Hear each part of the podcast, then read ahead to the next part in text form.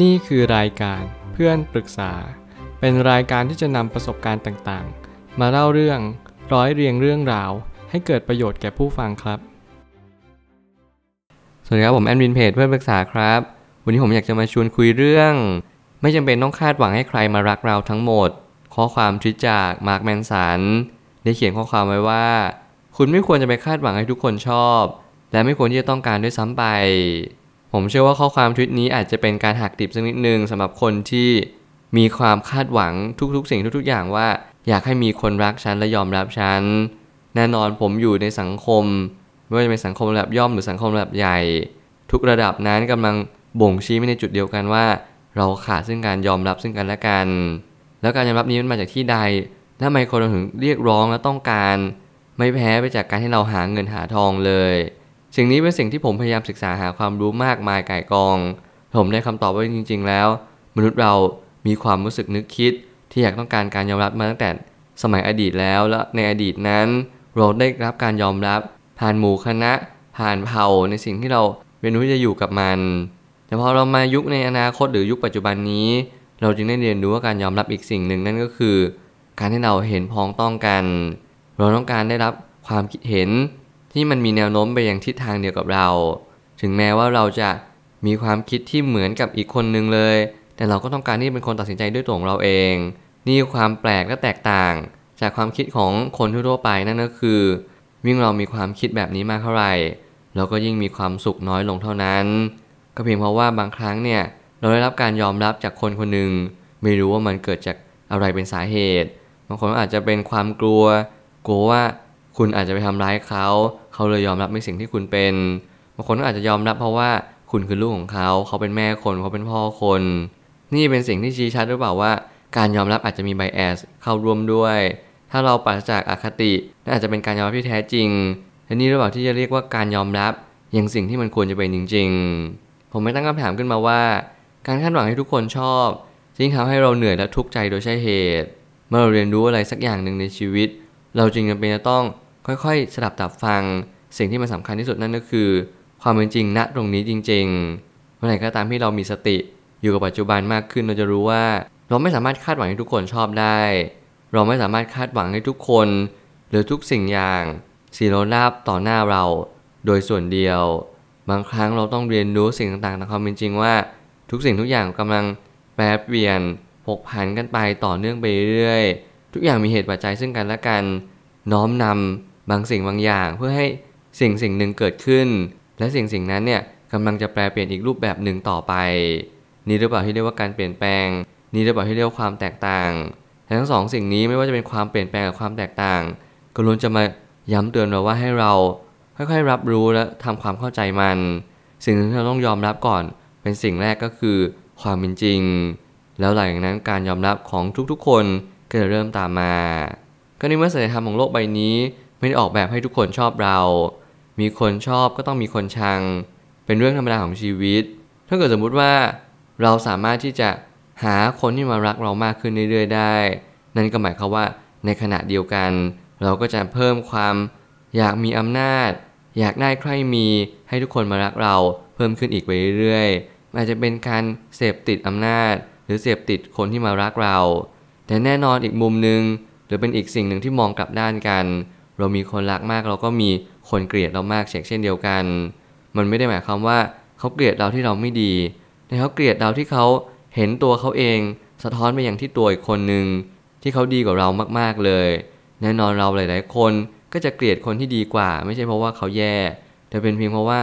เราทุกคนเชื่อมโยงกับตัวเราเองเสมอ ไม่ว่าเราจะมองใครหรือว่าสิ่งใดก็ตาม เพื่อให้เรามีความคิดที่ดีหรือว่าแย่ลงมากขึ้น นั่นจะมีเหตุผลว่ามนุษย์เราชอบเชื่อมโยง ชอบเปรียบเทียบทำไมยุคสมัยที่มีโซเชียลมีเดียมาก แน่นอนมีข้อมูลและความรู้ที่เข้าถึงง่าย แต่เราก็จะมีการเปรียบเทียบที่เข้าถึงได้ง่ายเช่นเดียวกัน สิ่งนี้เหมือนเป็นดาบสองคมที่เราต้องเข้าใจหลักทวิลักษ์ว่า มีดีมีร้าย เป็นเรื่องธรรมดา ถ้าเกิดสมมติเราไม่เข้าใจสิ่งเหล่านี้ เราก็จะเพิกเฉยสิ่งที่สำคัญที่สุดไป นั่นก็คือความเป็นธรรมดาของชีวิต เหมือนสุภาษิตที่บอกว่า คนรักเท่าผืนหนัง คนชังเท่าผืนเสือ่อ นั่นก็คงเป็นการบ่งชี้ว่า เราต้องมีชีวิตที่พอเหมาะพอควรเอาไว้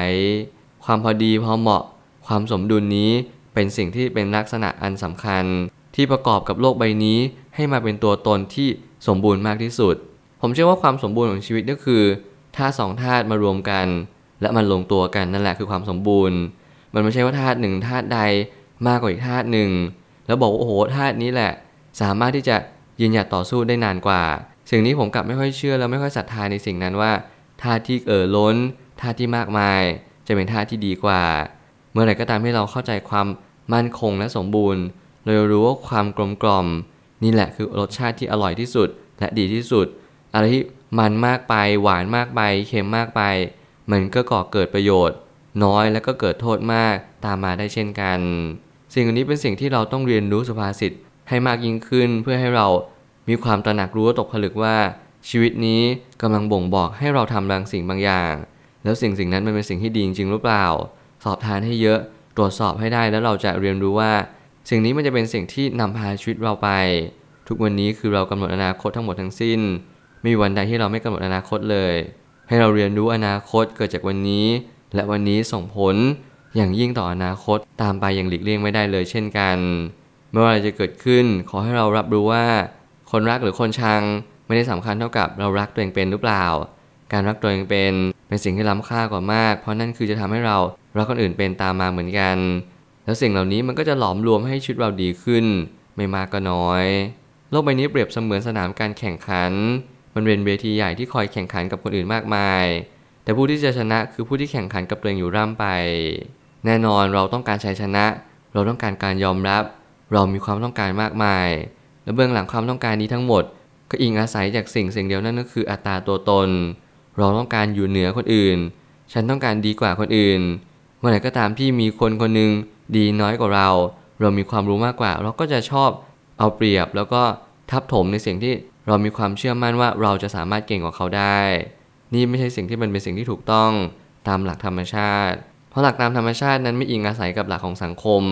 ธรรมชาตินั้นบ่งชี้ว่า การที่เราอยู่เหนือกว่าคนอื่น ไม่ใช่อยู่เหนือด้วย สิ่งที่เรารู้มากกว่า แต่เราจะเหนือกว่าคนหลาย ๆ คน หรือว่าธรรมชาตินั้นก็ต่อเมื่อเรานั้นเข้าใจธรรมชาติ เราต้องรู้ก่อนว่าแต่ละคนก็คือแต่ละหนึ่ง แต่ละครอบครัวก็จะเลี้ยงดูไม่เหมือนกัน แต่ละสังคมแต่ละปัจเจกก็จะมีความหลากหลายแตกต่าง